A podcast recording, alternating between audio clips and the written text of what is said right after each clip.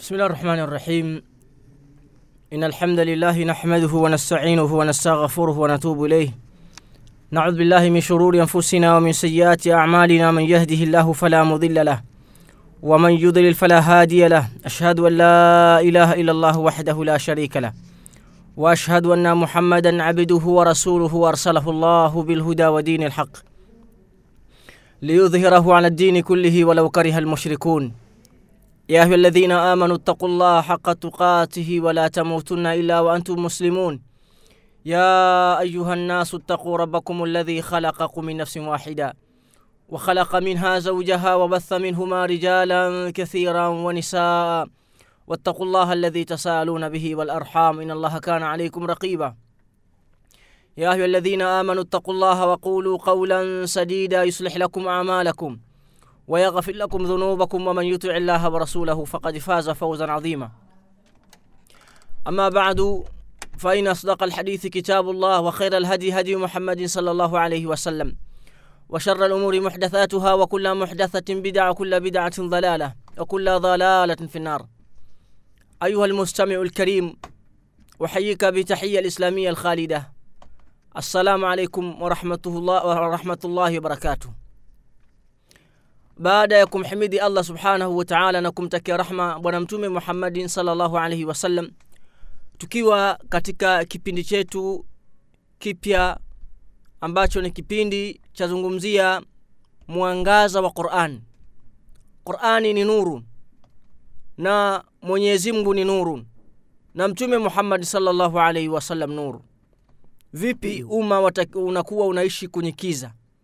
Wakati rabbuha nurun wa nabiyuha nurun wa kitabuha nurun mwangaza wa qurani ni kipindi maalumu ambacho kinakuja kukuangazia kiza ambacho kimeenea katika ulimwengu huu.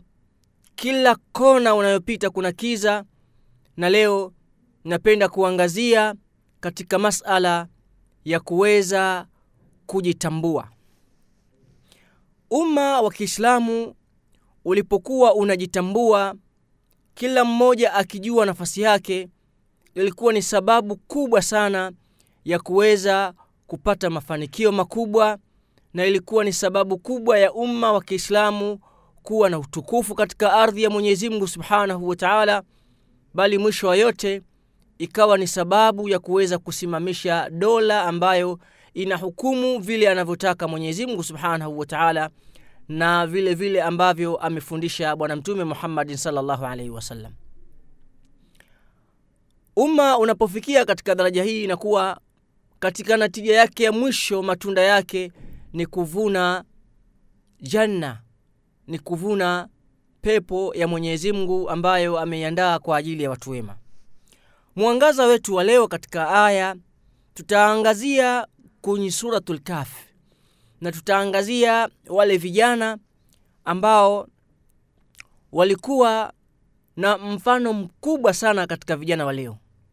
Na kwa kuwa kipindi chetu siyo tafsiri ya qurani kikusudia maanake neno kwa neno nitakitaja tutaangazia matukio yao wale vijana vile walivyokuwa na sababu ya bwana mtume salllahu alaihi wasallam kupewa habari na mwenyezi mungu kuhusu hawa vijana.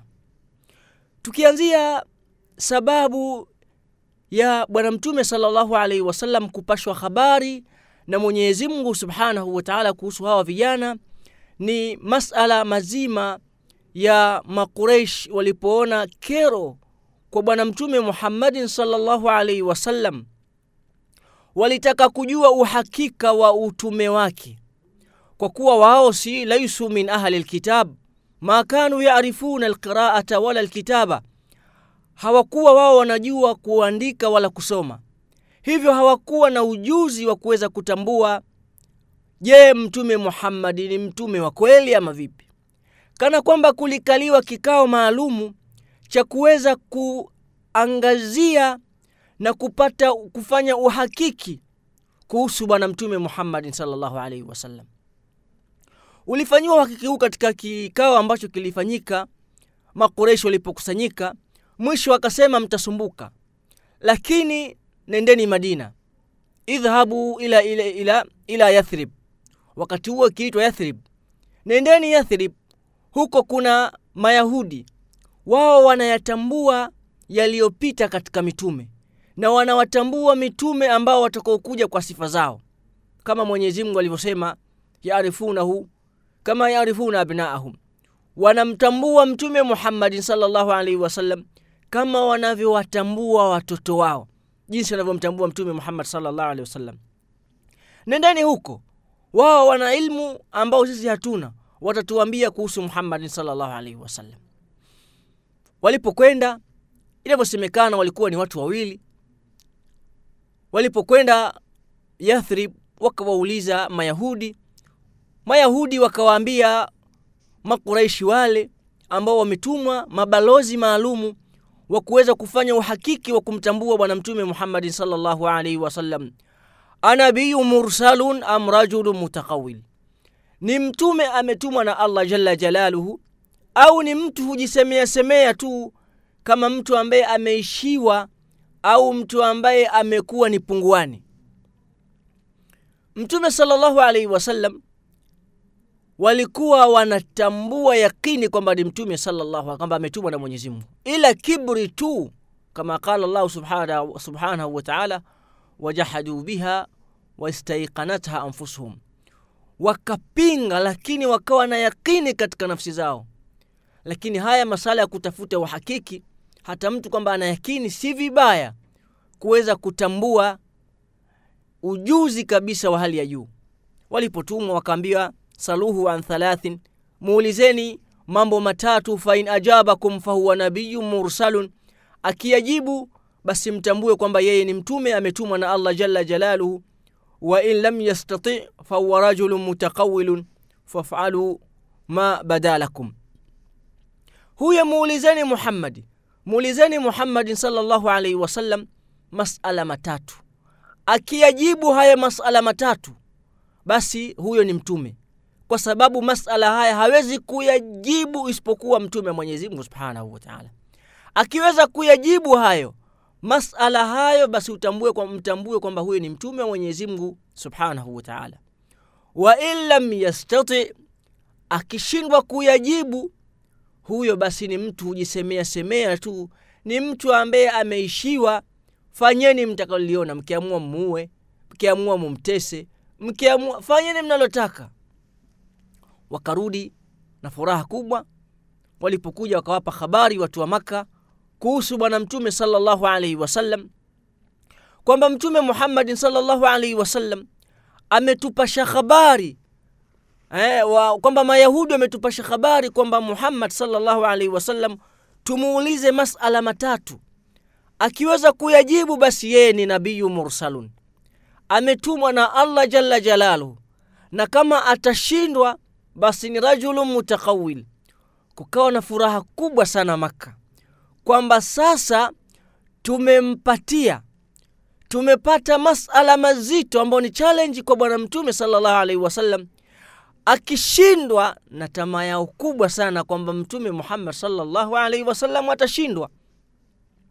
Masala matatu haya tumeambiwa akishindwa si mtume hakutumwa na allah jalla jalaluhu hivyo basi tufanye tutakalokuwa tuwaamua sisi.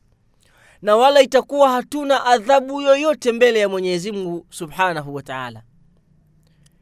Wakatoka waliotumwa na makureishi na wao kuja kwa bwana mtume salllahu alaihi wasallam kwa kuwa watu wa maka wote hawawezi kuja kuizingira nyumba ya bwana mtume salllahu alaihi wasallam wakatumwa kikosi maalum kuja kumuuliza katika masala aliyoulizwa bwana mtume salllahu alaihi wasallam aliulizwa masala matatu. La kwanza saluhu an rajulin tafa mashariqa lardi wa magharibaha. Muulizeni kuhusu mtu ambaye alizunguka mashariki na magharibi.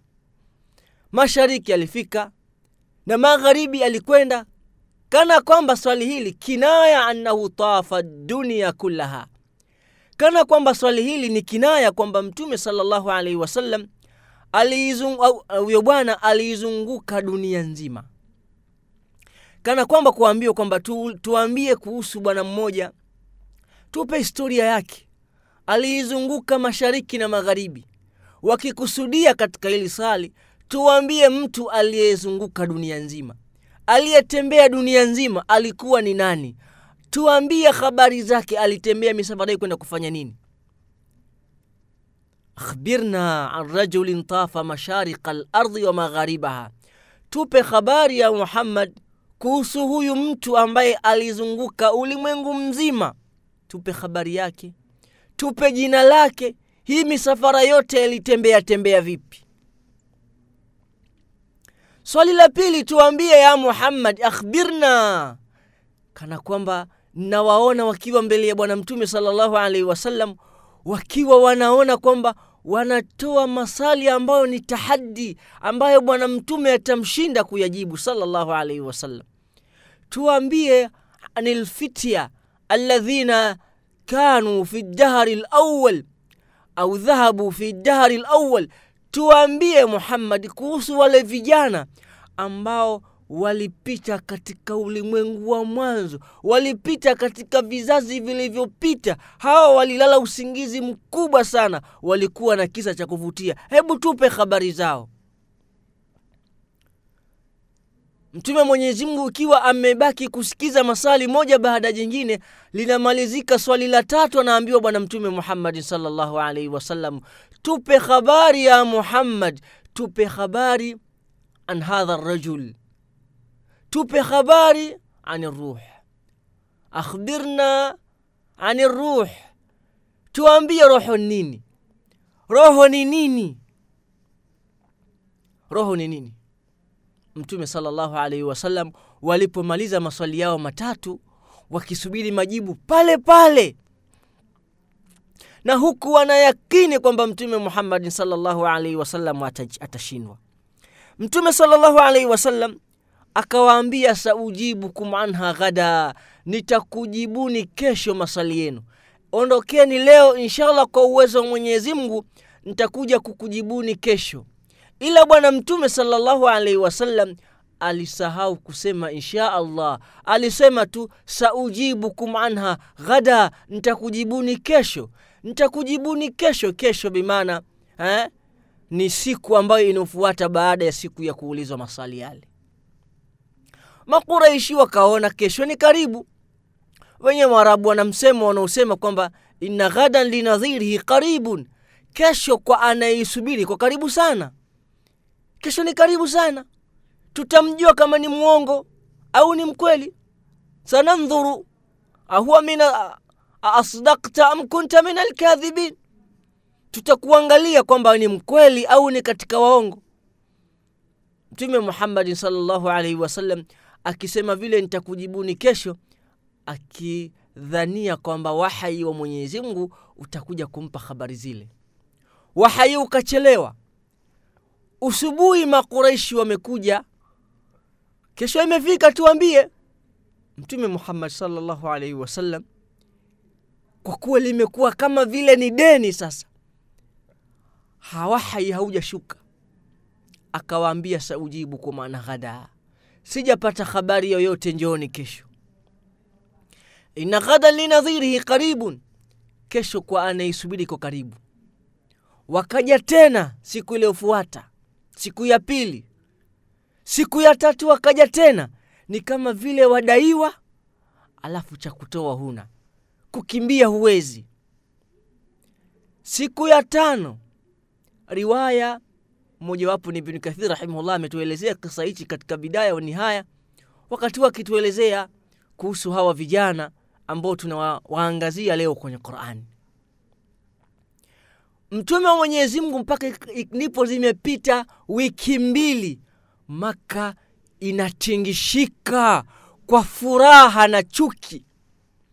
Maanake ni furaha kwamba Muhammad kashindwa salllahu alaihi wasallam furaha iliyoje? Ya kwamba tumeambiwa tumuulize maswali matatu akishindwa basi mtu huyu kwamba si mkweli. Akiajibu ni nabiyu mursalu min allahi aza wajal ni mtume ametumwa na mwenyezi mungu subhanahu wa taala. Mtume muhammadi kwa nadharia ya makureishi kashindwa kuyajibu. Kila siku kesho mpaka leo ni siku ya kumi na nne hii. Hajatuombea chochote muhammad. Jamani hakuna kusubiri tena muhammadi kashindwa na maadamu kashindwa upesini tukatekeleze tukae kikao tuamue tufanye nini kwa sababu tumeambiwa sisi kwamba fain ajabakum fahuwa nabiyun mursalun.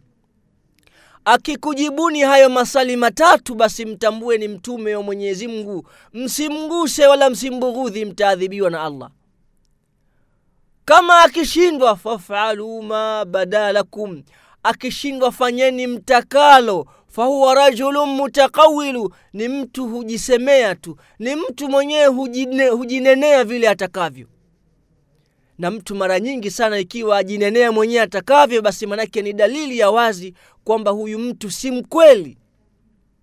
Makoreshi wamekaa wakiwa mji wa maka unatingishika na huku bwana mtume salllahu alih amehuzunika mno amehuzunika kupita kiwango bwana mtume salllahu alaihi wasallam. Yeye na waumini waliomsadiki mwenyezi mungu na kuweza kumwamini bwana mtume salllahu alaihi wasallam. Ndiyo zikashuka hizi aya ambazo mwenyezi mungu subhanahu wataala akimwelezea bwana mtume salllahu alaihi wasallam kisa cha ashabu lkahfi kuanzia aya ya tisa mwenyezi alipomwambia am, hasibta anna ashaba alkahfi warraqimi kanu min ayatina ajaba. Hivi unadhani ndugu yangu msikilizaji na unadhani ya muhammad kwamba hivi kisa cha ashabu lkahfi na ule ubao ulioandikwa majina yao kwamba mnadhani kwamba kisa chao ilikuwa ni katika visa vya ajabu mno kuliko visa vyote hapana. Kulikuwa na visa vya kuvutia zaidi hata kuliko kisa hichi.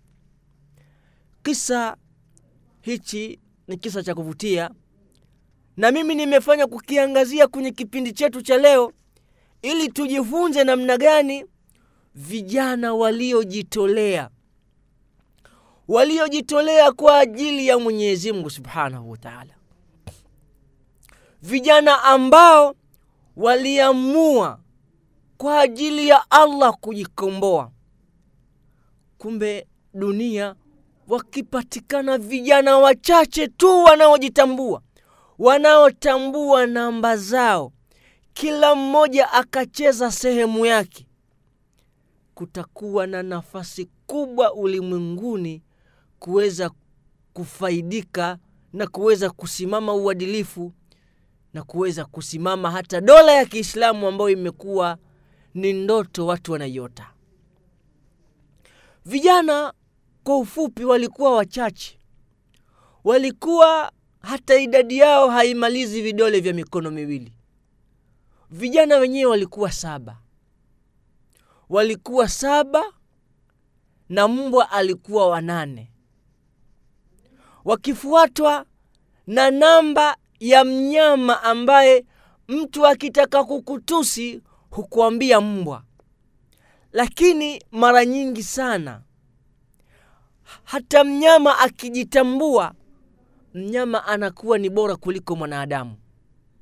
Inawezekana bila wasiwasi mnyama akijitambua mnyama anamsabihi mwenyezi mungu subhanahu wataala mnyama hamukhalifu allah jalla jalaluhu.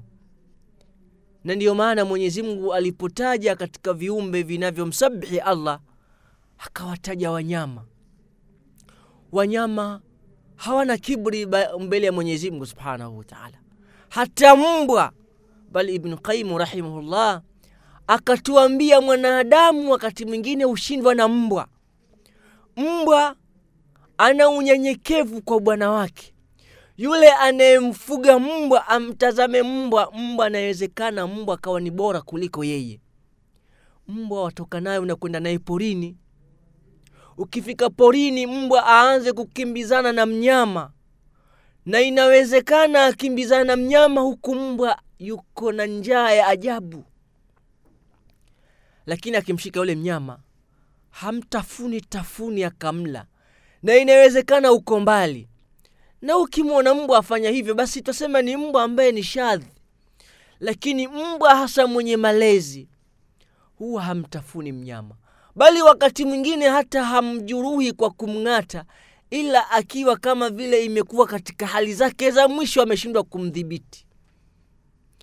Na akishamdhibiti akija yule ambaye anayemfuga mbwa ambaye ni bwana wake mbwa hukaa mbali bali wakati mwingine hukaa karibu akiona bali yule mnyama bado anafanya vurugu. Asija akakimbia akawa akaanza kupata tabu kwenda kumtafuta tena. Akiona umemtia mikononi vizuri na mnyama ametulia mbwa huenda wakakaa mbali. Utam, utamchinja utamchuna. Mbwa ana njaa ana njaa kubwa lakini hafanyi vurugu. Na lau kama ataamua afanyi vurugu yule mnyama mnaweza mkagawana nusu binusu, bali inawezekana akafanya uadilifu akiamua afanye vurugu ukose uwezekano huu anao. Lakini hapana hafanyi vurugu. Aenda kaa kando kule utamchuna ummalize umwashie moto uanze kumbanika. Mbwa yuko pale aangalia. Utamrushia matumbo.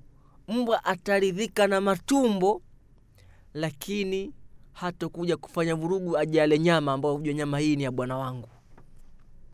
Na mnyama kama ni kumshika kamshika yeye.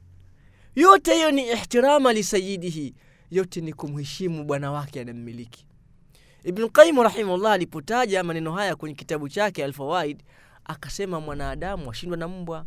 Kwa sababu mwanadamu ni mtumwa wa allah. Lile jambo ambalo mwenyezimngu alitaki ndio wewe unalolifanya na lile ambalo mwenyezi mungu amekuamrisha ndio ambao hutaki kulifanya tofauti na mbwa. Ndugu yangu msikilizaji tusiende mbali sana tukiwa tunaangazia hawa vijana ambao tusema idadi yao walikuwa saba na mbwa alikuwa wanane aya zikashuka kumtajia idadi kamili ya hawa watu na kisa kamili. Vile vile ndani ya hii suratu suratu lkafi mwenyezi mungu subhanahu wa taala akamtajia bwana mtume salllahu alaihi wasallam an dhalika rajul an dhalika arrajul alladhi tafa masharika lardh wa magharibaha. Yule mtu ambaye alitembea dunia nzima ambaye ni dhulqarnain. Ameitwa dhulqarnain ima kwa sababu ya kuweza kuzunguka mashariki na magharibi kama vile ma- magharibi ni pembe na mashariki ni pembe. Akaitwa dhulqarnaini mwenye pembe mbili kwa kutembea mashariki na magharibi. Au ameitwa dhulqarnaini kwa kuwa aliishi muda mrefu sana. Muda mrefu aliishi mpaka mbwa huyu ameishi karne mbili. Akaitwa dhulqarnaini e mwenye alioishi kwenye karne mbili. Au aliitwa dhulqarnaini kwa sababu alikuwa na pembe mbili. Kichwa chake kama vile kilikuwa na, na, na, na pembe sio za mnyama mwenyezi mungu kile kitu chake alivyokuwa amemuumba kama kulikuwa na pembe. Kwa hiyo akaitwa dhulqarnaini. Kisha bwana mtume sallallahu alaihi wasallam akaambiwa na mwenyezi mungu kisa chake kwa upambanuzi kabisa. Tutakuja kukitaja inshallah kwa uwezo wa mwenyezi mungu subhanahu wataala kisa hichi katika mwangaza wa qurani kuweza kuwazungumzia wafalme bora waliotawala dunia ambao wanasemekana kwamba wafalme waliomiliki dunia nzima walikuwa ni wanne. Wawili walikuwa waislamu mojawapo ni dhulqarnaini na nabiullahi suleiman alaihi salatu wassalam na vile vile kulikuwa na makafiri wawili ambao walipata utawala wa dunia nzima kama wanavyosema wanawachuoni rahimahumullah. Kisha sali la tatu aliulizwa bwana mtume alaihi wasallam aliulizwa kuhusu ruhu na mwenyezi mungu subhanahu wataala akamjibu swali hili kwa ufupi tu. Mwenyezi mungu aliposema wayasalunaka ani ruh quli ruhu min amri rabbi wama utitu min alilmi illa qalila. Na kwa uwezo mwenyezi mungu subhanahu wataala tutakuja kuangazia vile vile katika kujibu maswali haya matatu aliyoulizwa bwana mtume salllahu alaihi wasallam ila tukianzia kwenye swali la kwanza ambalo aliulizwa bwana mtume salllahu alaihi wasallam tuambie kuhusu wale vijana ambao dhahabu fi dari lawal ambao walikuwa na kisa cha ajabu kwenye zama zilizopita. Hebu tuambie habari zao hawa vijana.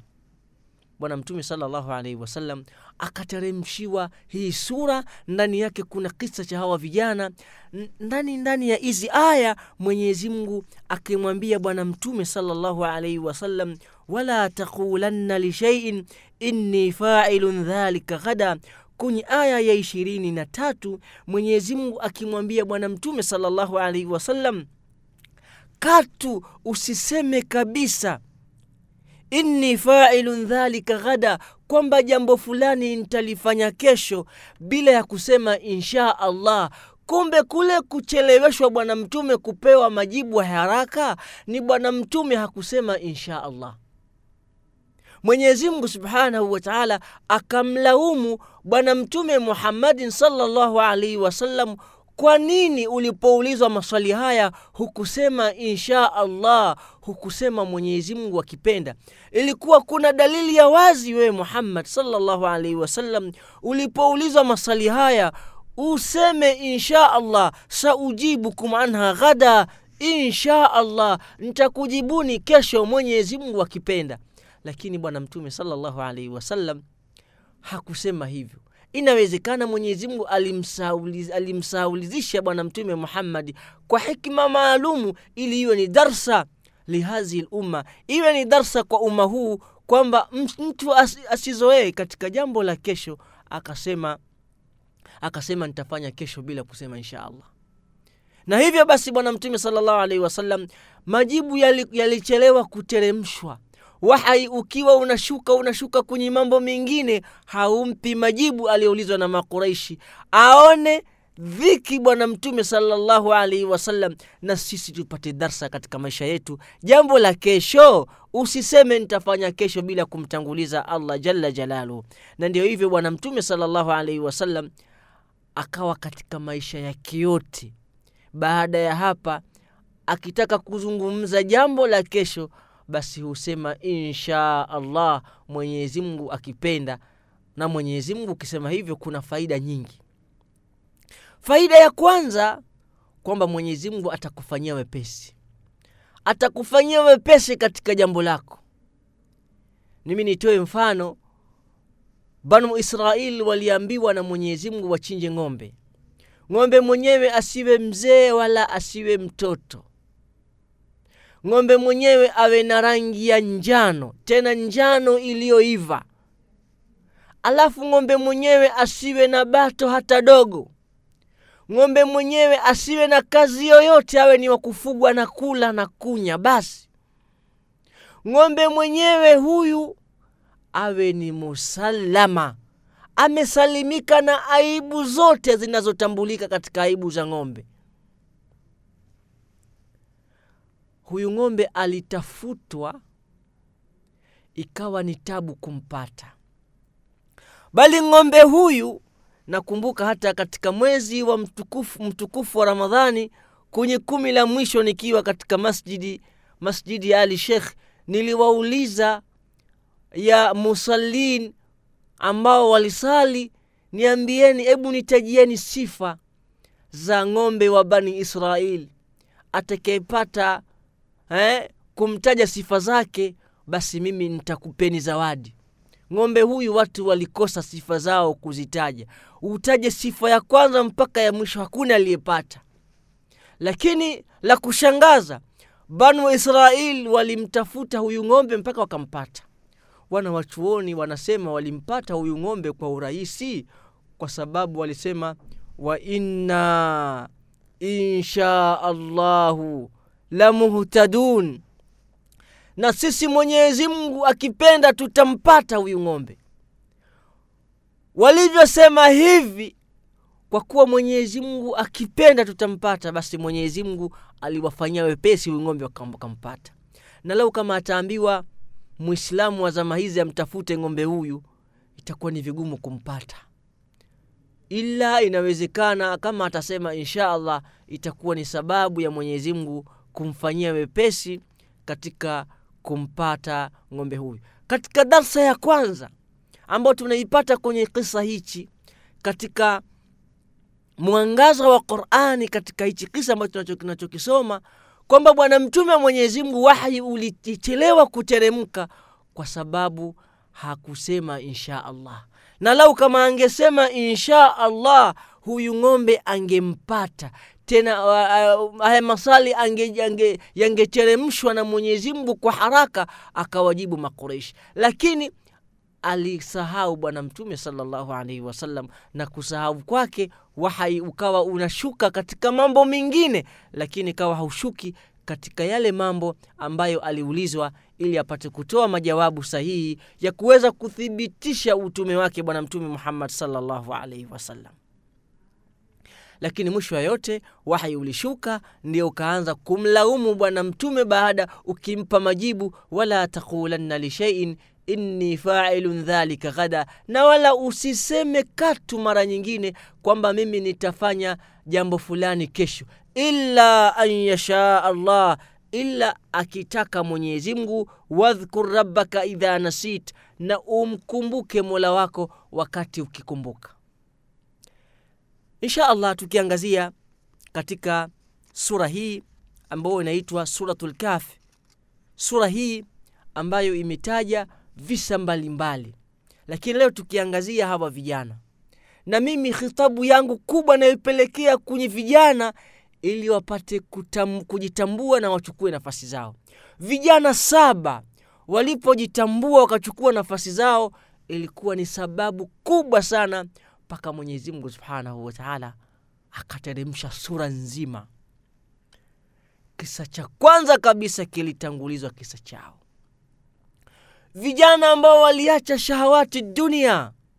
Tena wanavyosema wanawachuoni wa tafsiri ilikuwa ni auladu laghnia ni watoto wa wenye nafasi watoto wa wenye uwezo ndio ambao waliojitambua wakaamua wajitenge na shahwa za dunia waelekee kwa mwenyezi mungu subhanahu wataala hawa vijana walipojitambua wakaanza kukataa kuabudu masanamu wakaacha kuabudu watu wakaacha dhulma mbalimbali na mwisho hawakutosheka bali walikwenda wakawalingania watu kwa wazi tena wakisema mbele ya mfalme ambaye ilikuwa akijidai ni, ni mungu kipindi kile wakisema mwenyezi mungu akasema warabatna ala qulubihim.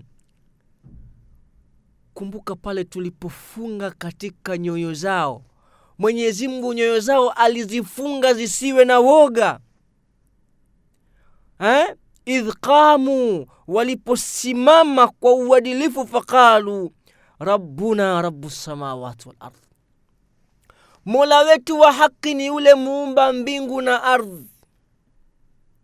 Lan nadua min dunihi ilaha hatuabudu na yoyote asiyekuwa yeye. Hatuabudu ila allah jalla jalaluhu. Kwa hiyo inaonyesha katika masala ya mwanadamu kujitambua la kwanza ni kujitambua nani aabudiwe nani mola wa haki. Katika faida ya kwanza ambayo tunaipata ni masala ya muislamu anapokuwa anaona kero. Anapewa kero duniani. Hawezi kutekeleza ibada mbalimbali. Mbali. amedhikiwa mpaka kumwabudu allah jalla jalaluhu huyu atakiwa ahame. Na wala msiogope kuhama. Kwa sababu kama huwezi kupambana basi fanya hijra kama walivyofanya masahabi wa mtume salllahu alaihi wasallam. Wakahama jamaatin wa wafurada wakahama makundi kwa makundi na mtu mmoja mmoja. Wakihama kwenda kusimamisha uislamu sehemu nyingine. Kama tumeshindwa tumedhikiwa mpaka kutekeleza ibada za faradhi twakuwa hatuwezi basi tutakiwa tuhame tutafute sehemu ambayo tutamwabudu mwenyezi mungu subhanahu wataala kwa nafasi. Twende tukatafute sehemu tumwabudu mwenyezi mungu kwa nafasi ili iwe ni sababu ya kupata pepo ya mwenyezi mungu subhanahu wataala hawa vijana walihama. Walipohama walikwenda kuingia kwenye pango. Na mwenyezi mungu subhanahu wataala akawahifadhi. Kwa leo katika faida ya kwanza ambayo tunaipata tusiogope hijra tusiogope kuhama. Lakini ikifikia daraja ambayo nimeitaja ama sisi walillahi lhamd twasema tupo bado katika mapambano kwa sababu hatujafikia katika daraja hiyo.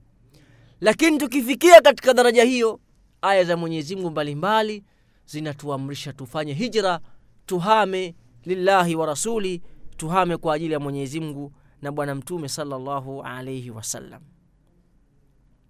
katika faida nyingine ambayo tunaipata walikwenda kuingia kwenye kafu kafu kwenye jipango.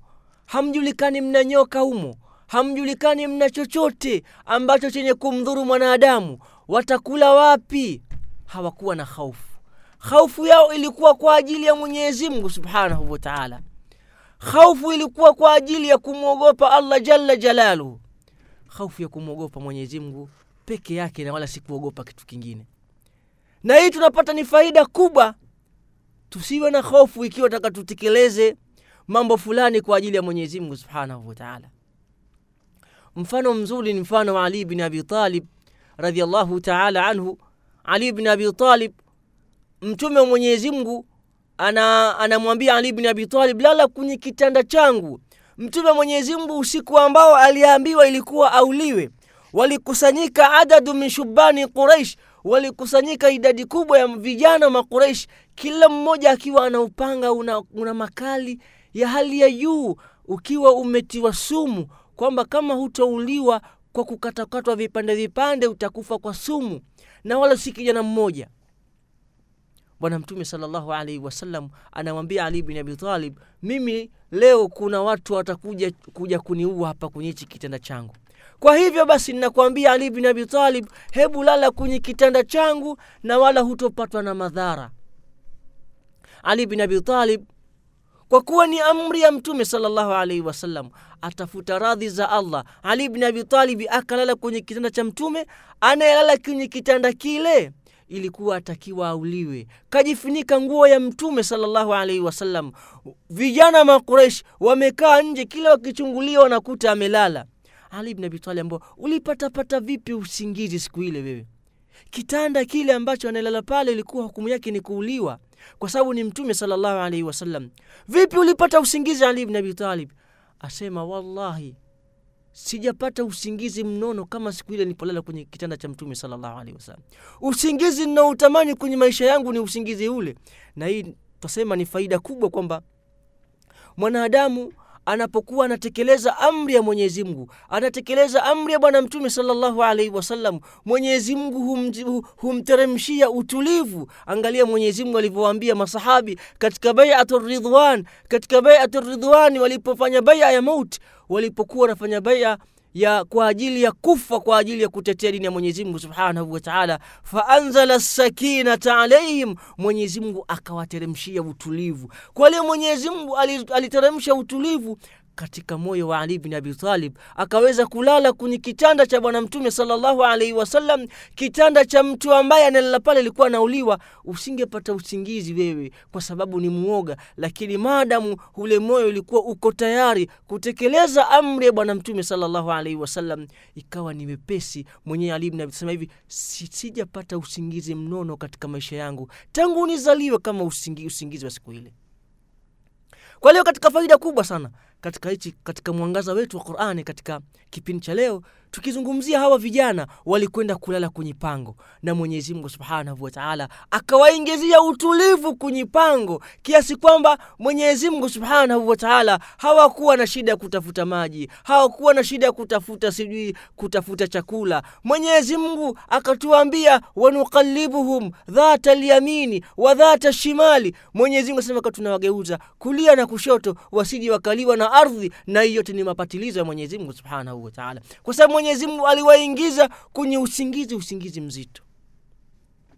Usiwe na hofu ukiwatekeleza amri ya mwenyezi mungu subhanahu wataala usimwogope fulani na fulani. Kuwa na misimamo ya sawa alafu mwenyezi mungu atakuteremshia utulivu. Mi nitoe mfano na inawezekana kipindi chetu hichi tukakibakisha tuka kwa sababu wakati unanikimbia sana na pointi ni nyingi sana inaonyesha kwamba mwangaza wa qurani wa vijana saba hawa waliojitambua mwenyezi mungu akatutajia kwenye qurani tutapata faida nyingi sana katika faida hii ambayo tunaizungumza katika faida ya pili hawa vijana katika mwangaza wetu ukiwaangazia kwamba mwenyezi mungu aliweza kuwavisha kuwawekea kuwa, kuwa, kuwa, kuwapa utulivu. Mtume sallallahu alaihi wasallam katika vita vya badri afwa katika vita vya khandak ikiwa kuna njaa kwa sababu waislamu wametangizwa makafiri wamekuja mayahudi wameweza kuwafikiana na, ma, na makuraishi kuwapiga waislamu. Waislamu hawatoki. Mtume wa mwenyezi mungu upepo unavuma upepo mkali baridi na njaa. Masahaba wamekaa chini wengine wamelala. Faqala sallallahu alaihi wasallam man yatini bikhabari qaumi nani atakayeniletea habari za wale watu kule makafiri? Atoke hapa avuke ili shimo aende akawafuate makuraishi wahuwa rafiqi fi ljanna tutakuwa pamoja peponi. Wanasema masahaba kutokana na hofu tulizokuwa nazo njaa na baridi na kiza hakuna ataliosimama tumeahidiwa pepo na mtume wa mwenyezi mungu na pia atakayekwenda atarudi sababu mtume asema nani atakayeniletea habari za watu? Na atakuwa ni tutakuwa pamoja peponi. Hakuna aliyosimama kutokana na hofu iliokuwa nazo akasema tena mtume wa mwenyezi mungu sallallahu, hakuna aliyosimama. Mwisho akanitaja kwa jina hudhaifa kum waatini bikhabari qaum. Nikasimama kwa uvivu lakini sina budi mtume akanitaja kwa jina. Nikasimama nikaona nitoke kutekeleza amri ya mtume sala nilipotoka tu kuelekea nilip, kabla sijavuka si, si, shimo. Mtume mwenyezimungu akaniombea dua. Mwenyezimngu akaniteremshia akani utulivu. Sikuwa na hofu na hii ni dalili mara nyingi tunapenda kuitaja katika kipengele hichi mwanadamu akiwa ataka kutekeleza jambo la, la amri ya mwenyezi mungu. Jambo la woga. Ukimtanguliza allah jalla jalalu mwenyezi mungu atakuteremshia utulivu hofu itaondoka mpaka watu washangae. Kama walivyomshangaa ali bn abitalib kama tunavyowashangaa ashabu lkafi kwenda kuingia kwenye pango majinyoka mejichatu wasiwe na hofu wakaenda wakajificha.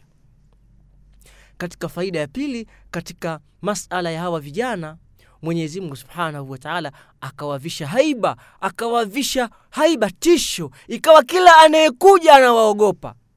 Anayekuja kuwatazama ndiyo mwenyezi mungu anamwambia bwana mtume sallallahu alaihi wasallam kwamba bwana mtume muhammad lau kama wewe ungekwenda kuwatazama basi lau ittalata alaihi lawallaita minhum firara ya muhammad lau kama ungekwenda kuwatazama na wewe ungekimbia unge rasulullah min ashjai lbashar shujaa mkubwa duniani bwana mtume salllahu lau kama ungekwenda kuwaona tu sio waamshe waamke vile ukiwaona tu mwenyezi mungu amewavisha haiba. Na hii ni dalili kwamba mara nyingi sana mtu aliyejitambua aliyemweka mwenyezi mungu mbele watu wanamwogopa. Anatisha anaambiwa bwana mtume wa mwenyezi lau kama ungekwenda kuwatazama tu ungekimbia wala mulita minhum ruba ungejaa hofu katika kifua chako.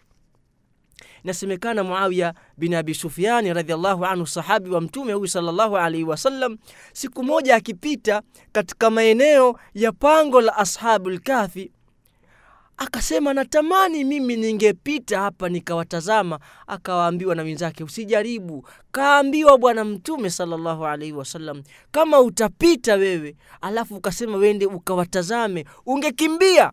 Je wewe muawia una ushujaa kumshinda bwana mtume sallallahu? huwezi. Na ni kweli. Kukumbushwa hivyo muawia bin abi sufiani akaona asiingie kwenye pango lile kwenda kuwatazama hivyo basi ni dalili ya wazi katika faida yetu ya tatu mcha mungu. Aliyemweka mwenyezi mungu mbele mwenyezi mungu humvisha haiba. Tisho! Vipi ikawa mwislamu anakuwa na woga wakati mwingine mpaka mtu huogopa mpaka paka eti paka amekuja wakati mwingine chura kikiingia kirukaruka sema hapana chura hichi kishantia matatizo hichi. Hichi chura hichi kina matatizo. Imekuwa mwanadamu mpaka viumbe chura kukichukua ukitie ndani ya, ndani ya chombo ukichukua ukitupe nje. Jongoo uchukua utupe nje. Imekuwa mwanadamu wakati mwingine ukiona vitu vidogo vidogo pia unaviogopa, kwa sababu hukumweka mwenyezi mungu mbele. Ukimweka mwenyezi mungu mbele mwenyezi mungu subhanahu wataala atakuvisha tisho la hali ya juu. Hawa vijana vile vile katika faida kubwa ambayo tunaipata na nitazitaja kwa haraka haraka kutokana na wakati na mwenyezi mungu akijali inawezekana kipindi tukaja tukakimalizia kwenye e, dhasa itakao mwangaza utakofuata e, inshallah katika kipindi kingine. Wale vijana mwenyezi mungu subhanahu wa taala alipokuwa ame mwenyezi mungu amewaondoa mwenyezi mungu alipokuwa wamewafisha wakakhtalifiana kuhusu idadi yao. Walipokhtalifiana katika idadi wale ambao ni wafalme watawala wakasema qala alladhina ghalabu ala amrihim wakasema wale ambao wameshinda. Qala alladhina ghalabu ala amrihim lanattakhidhanna alaihim masjida wakasema wale watawala tutajenga msikiti pale. Wanawachuoni wakasema ni dalili. Mara nyingi sana wanaojenga misikiti wanaojenga maka, misikiti ambayo kuna makaburi mbele hii si masa, sio sira ya wanawachuoni hii ni sera ya watawala na ukiona msikiti ambao una makaburi hii sera hii waliofanya hivyo wametumia mabavu wametumia sera ya utawala na hawakutumia elimu. Kwa nini aya hii mwenyezi mungu aliosema waqala qala alladhina ghalabu ala amrihim katika nukta ya kielimu ambao wanaochuoni wameitaja waliofanya hivi sio wanaochuoni na aya sema hivi waqala alladhina ghalabu na ghalaba ni ghalaba ya quwa sio ghalaba ya ilmi na hoja kwa hiyo wakasema wale ambao wamewashinda watu wamewashinda watu kwa nguvu sio kwa elimu. Kwa hiyo masala ya wana wachuoni walikuwa mbali na kuweza kujenga msikiti pale kwa sababu ni sehemu ambayo pana makaburi lakini hawa ilikuwa ni al umara walhukam. Ilikuwa hawa ni viongozi ambao ndio waliojenga waliojenga msikiti pale kwenye makaburi ya hawa vijana. Kwa hiyo si rasa ya kujenga eh, kutengeneza makaburi kwenye misikiti au wakati mwingine pana mtu amekufa alafu watu wakajenga msikiti pale ni sira mbovu sira ya watu ambao ni watawala ambao sio watawala wazuri. Na ndio maana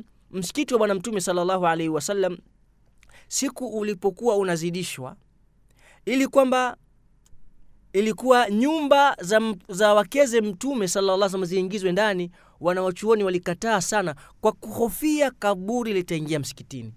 Na walikuwa na vitu viwili. Kitu cha kwanza ilikuwa hawataki nyumba zivunjwe zile. La kwanza waliogopea kaburi litaingizwa ndani ya msikiti.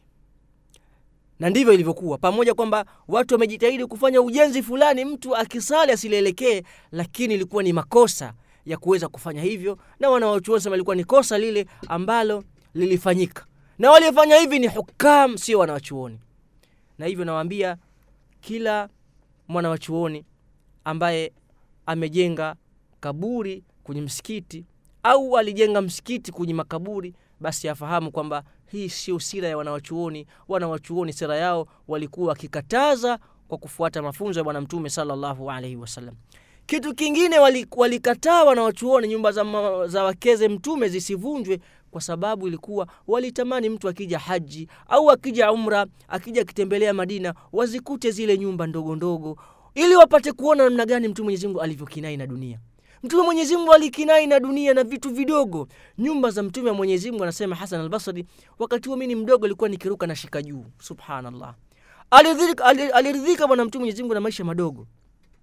Kwa hali walikataa wanawachuoni za nyumba zije zikavunjwa ili kwa sababu kaburi lisiingizwe ndani kingine wapate kutambua watakaokuja baada ya mtume salllahu alaihi wasallam ambao hakumwona mtume namna gani alivyoridhika na maisha maisha madogo na maisha duni. Ndugu yangu msikilizaji unaweza ukashangaa vijana saba mwenyezi mungu mpaka akawataja kwenye qorani kwa sababu walipojitambua. Sisemi vijana saba kuna kijana mmoja tu ilikuwa ni sababu ya kusilimisha umma mpaka mwenyezi mungu akamtaja kwenye qurani aliposema kutila ashabu lukhdud annari dhati lwaqud idh hum alaiha quud wahum ala ma yafaluna bilmuminina shuhud. Huyu kijana alipojitambua yeye alipoona kufanya dawa mimi kuwalingania watu aliona ajitoe muhanga. Ajitoe muhanga kwa ajili ya uislamu subhanallah hii ni dalili kumbe sio vijana saba mkaona ajabu. Na ndiona mwenyezimungu aliposema ama hasibta anna ashaba lkafi waraqimi kanu min ayatina ajaba. Hivi unadhani kwamba kisa cha ashabu lkafi ni kisa cha ajabu mno? Kuna visa vya ajabu zaidi ya hivi. Ni huyu kijana pia ana kisa cha ajabu. Huyu kijana alikuwa anayesoma kwa mwanawachuoni. Huyu kila wafalme walikuwa na mchawi wa kuendesha mambo yao utaratibu wao kumpangilia mambo ya baadaye. Alipozeeka mchawi akasema kwamba niletee kijana mwenye akili za ziada ili niweze kumfunza huu uchawi. Akaletwa kijana ikawa anasoma uchawi. Pale njia anayopita akawa anakutana na mwanachuoni. Kasoma mpaka akaona elimu ya ni bora kuliko elimu hii akaanza kuiacha na akaanza kuwaponesha watu. Mfalme akasema mwanangu umekuwa kijana sasa hivi uchawi umebobea. Sema hapana anayepoza sio mchawi anayepoza ni mwenyezi mungu akafitinika. Yule mfalme akaanza kumwadhibu yule kijana mwisho akataka kumuua. Kila analolifanya akichukua watu watu nene baharini. Yule kijana omba dua mwenyezi mungu kifinihi bimashita mwenyezi mungu nakuomba unitosheleze na hawa niliokuja nao na kile unachotaka watu wanakufa anarudi.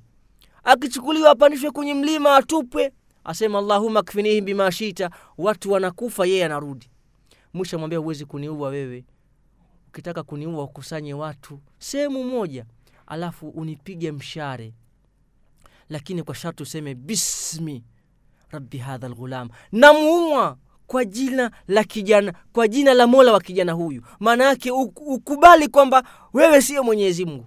Akawakusanya watu kisha akapiga mshare. Eti inavyosemekana alipiga mshare akayasema maneno haya siri siri mshare ukamkosa akamwambia mpaka useme kwa nguvu useme bismi rabbi hadha lghulam kwa jina la mola wa kijana huyu ndio namuua. Alipofanya hivyo yule kijana akafa.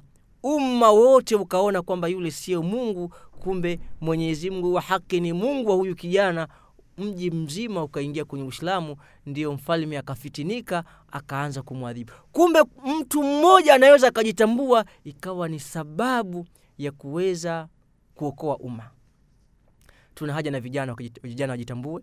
Vijana saba hawa mwenyezi mungu anawataja kwenye qurani. Vijana hawa ambao mwenyezi mungu kawataja mpaka sura nzima imetaja fadhila ya hawa vijana. Mpaka imekuja hii sura mtume mwenyezi mungu anatuamrisha kila ijumaa tuisome tujifunze historia za hawa vijana vijana saba wakio- wakiongozana na mbwa mbwa akiwa ni wanane mbwa sehemu nyingi kwenye qurani hutajwa vibaya lakini hapa ametajwa vizuri kwenye qurani kwa kuwa ni, kije, ni mbwa ambaye ameingia amejitambua kuweza kuongozana na watu wema. Ndugu yangu msikilizaji wa mwangaza wa qurani kipindi hakiwezi tusema kumalizika lakini tumalizie faida ya mwisho ya kuweza kutaja mwangaza wa qurani hawa vijana namna gani walivyokuwa na misimamo ya kweli kweli kabisa kuweza kujipeleka mbele ya mwenyezi mungu subhanahu wataala katika kitu ambacho kinachofuata katika faida ambayo ni muhimu sana vijana hawa saba mwenyezi mungu subhanahu wataala alipoingia ndani ya pango mwenyezi mungu subhanahu wataala aliwapatiliza. Aliwapatiliza mwenyezi mungu akawaingiza kwenye usingizi usingizi mzuri usingizi ambao wafanana na ule aliyoutamani ali bin abi talib. Pangoni mtu jamani alala zaidi ya miaka mia tatu. Maana wewe chumbani kwako ukilala ukilala lisali moja masaa mawili masaa tayari ushachoka. Wamelala bila kuchoka usingizi mnono na usingizi huu mwenyezi mungu subhanahu wataala aliuingiza usingizi mara nyingi unakuwa kwenye macho. Lakini mwenyezi mungu subhanahu wataala usingizi huu aliupeleka kwenye masikio yao. Qala llahu subhanahu wa Ta'ala, fadharabna ala adhanihim fi kahfi sinina adada. Mwenyezi mungu akasema tukaingiza usingizi kwenye masikio yao usingizi ulitiwa ndani ya masikio na mwenyezi mungu subhanahu wataala na mwanadamu anapokuwa usingizi wake uko ndani ya masikio unakuwa ni usingizi wa rahma ni usingizi wa raha si usingizi wa adhabu. Usingizi mtu anaolala huu ambao kafumba macho atafuta usingizi mpaka uje usingizi wa vijana Ashabul Kahf walipoingia tu usingizi ule ulikuwa ni usingizi rabbani ni usingizi special mwenyezi mungu aliowaletea wakapata usingizi ule. Usingizi huu naufananisha na usingizi wa ali bin abi anasema kwamba si- sijapata usingizi mnono. Kama usingizi ule ni usiku ambao niliolala kwenye kitanda cha bwana mtume salllahu alaihi wasallam na mimi nikiwafanyia tamwihi makuraish watambue kama mtume mwenyezi mungu yupo kumbe mtume muhammadi ameshaondoka salllahu alaihi wasallam kwale mwenyezi mungu huwapatiliza watu wema. Katika mapatilizo mwenyezi mungu aliwapatiliza kuwaletea usingizi. Na usingizi unakuwa ni rahma katika sehemu mbalimbali. Na ndiyo maana mwenyezi mungu subhanahu wataala aliwaletea masahabi usingizi katika katika vita vya uhudi walipopigana walipopi, ma, ma, ma, masahabi wa mtume salllahu alaihi wasallam. Vita hivi walipopigana wakapigana sana mpaka mwenyezi mungu subhanahu wataala walipokuwa wengine wamekimbia wengine hivi mwenyezi mungu asema hivi waalkaina alaihim nuasa amanatan tukawapelekea kusinzia usingizi ambao ulikuwa ni wa amani. Na usingizi huu uliwapata wale tu ambao walikuwa walipigana jihadi kikwelikweli na walikuwa wako pale katika uwanja wa vita lillahi subhanahu wataala kutafuta radhi za mwenyezi mungu subhanahu wataala wa difaa ani dini na kuweza kuihami dini ya mwenyezi mungu jalla jalalo.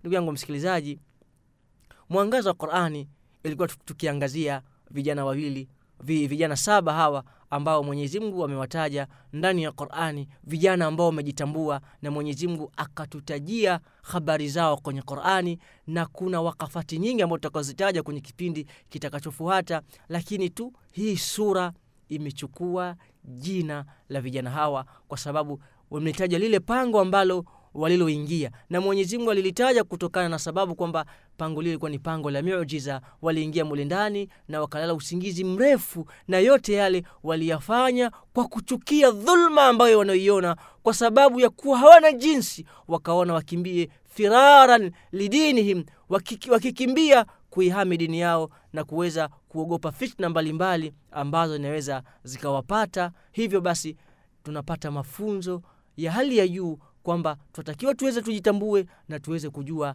nafasi zetu ni zipi ili tuweze kuzichukua. Mwenyezi mungu subhanahu wataala alipotupigia mfano kwenye sote nahl ya watu kuweza kujitambua qala llahu subhanahu wataala mwenyezi mungu anasema wadharaba llahu mathalan mwenyezi mungu anatupigia mfano ha, na watu wawili. Mwenyezi mungu atupigia mfano kuhusu watu wawili ahaduhuma abkam mmoja katika hao ni mtu ambaye ni abkam. Na abkam si bubu hapana. Ni yule ambaye hajitambui kabisa. Hajitambui kama wenyewe warabu wanavyosema akipatikana mtu ambaye hajitambui sema la filiri wala filnafiri kwenye msafara hayupo wala kwenye vita hayupo. Wadharaba llahu mathalan rajulaini. Mwenyezi mungu anapiga mfano wa watu wawili ahaduhuma abkam. Mmoja kati ya hao ni mtu ambaye hajitambui. Na hatuwezi kusema kwamba abu kam kuwa ni bubu kwa sababu wanawachuona ilivyokuja kumfasiri hapa wakamkuta abu kam sio akhrasi ambaye hawezi kuzungumza kwa sababu mwenyezi mungu subhanahu wataala ameshamtaja kwamba ni abu kam anavyosema la yakdhiru ala shei hawezi lolote. Kwale bubu aweza kuongea. Bubu aweza kufanya kazi. Kwale sio bubu. Huyu ni mtu ambaye hajitambui la yakdiru ala sheiin hawezi lolote wahuwa kallun ala maulah na yeye ni mzigo kwa bwana wake. Ainama yuwajiuhu la yati bikhairi kokote anakoelekezwa haleti kheri hal yastawi huwa waman yamuru biladli wahuwa ala siratin mustaqim. Ndugu yangu msikilizaji kwa uwezo wa mwenyezi mungu subhanahu wataala tumefikia mwisho wa kipindi chetu lakini nakuahidi inshallah tutakuja kukamilisha tuone namna gani hawa vijana mwenyezi mungu subhanahu wataala alivyokuwa akawapatiliza na mwenyezi mungu anatupa mafunzo gani mpaka bwana mtume akatuamrisha tuweze kuisoma hii sura katika kila siku ya jumaa bali ni kuacha sehemu fulani kwamba yuko sahabi alipigwa mishare bila ya kujitambua kila akipigwa utoa kila akipigwa utoa ambao alikuwa asoma sura gani kumbe asoma sura kafi kutokana na wao vijana walimpeleka mbali kabisa kwa sababu ya ile juhudi yao aliyokuwa nayo na akijitazama na yeye kwa leo. mi nikuage tu lakini nikuage nikiamini inshallah kwa uwezo wa Mwenyezi Mungu Subhanahu wa Ta'ala tutakuja kutana kwenye kipindi kijacho wa ila liqa wassalamu alaikum wa rahmatullahi wa barakatuh